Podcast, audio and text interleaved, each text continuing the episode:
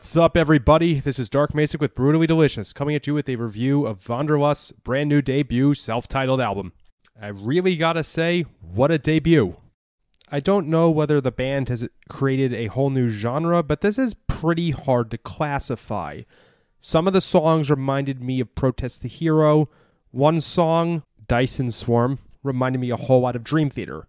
The verses are sometimes a little proggy, but the choruses sound like they're written by people who have actually had sex before. If that's too harsh, sometimes it is kind of like a traditional metal song with a catchy chorus. Really, it is clever.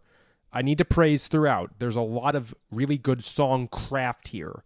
These songs are not just stringing together riffs.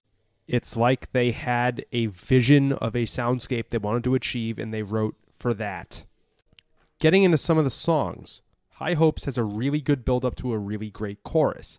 There is no immediate gratification here, but it makes the payoff that much better. There's a very prominent slinky bass tone in this production. It's very unusual, but it kind of works. The drums do seem a little low in the mix, but this doesn't seem like it's trying to achieve a mosh pit kind of metal sound. It seems, again, like the soundscape idea, so it kind of works too. I want to call out the vocalist. Some of these melodies are like out of this world good, and as someone who has dabbled in singing, I have a huge amount of admiration for what he's pulled off here.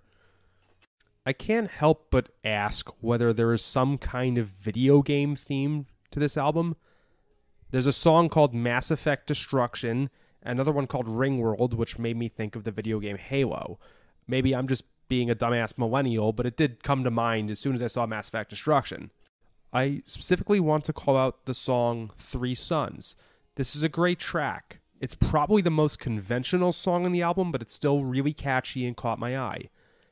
Something in the melody reminds me of something else I've heard before. I can't place it right now, but this is probably the one moment on the album where I thought it was maybe not necessarily derivative, but inspired or redolent of something.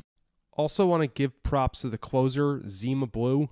This is the perfect closing track to this kind of album. It's reflective and melancholy and really ties up the theme. I really have to say again, this is an extremely impressive debut. I couldn't even find this band on the Metal Archives, which I think is a first ever, let alone for a band that I'm reviewing. I'll just wrap this up by saying this is the kind of album where I think I'll have a new favorite song when I re listen to it, and that's a great sign. Great job, dudes. Looking forward to see what you do next. Hope to see you on tour. Rock on. Hello, Tom May here, host of Future Friday. I've spent the last 15 years on the road with my band, The Menzingers, where I've met all kinds of wild and fascinating people. So I started a podcast. On Future Friday, I talk to fellow musicians about the moments that made them, their passions outside of music, and the curiosities that tie us all together.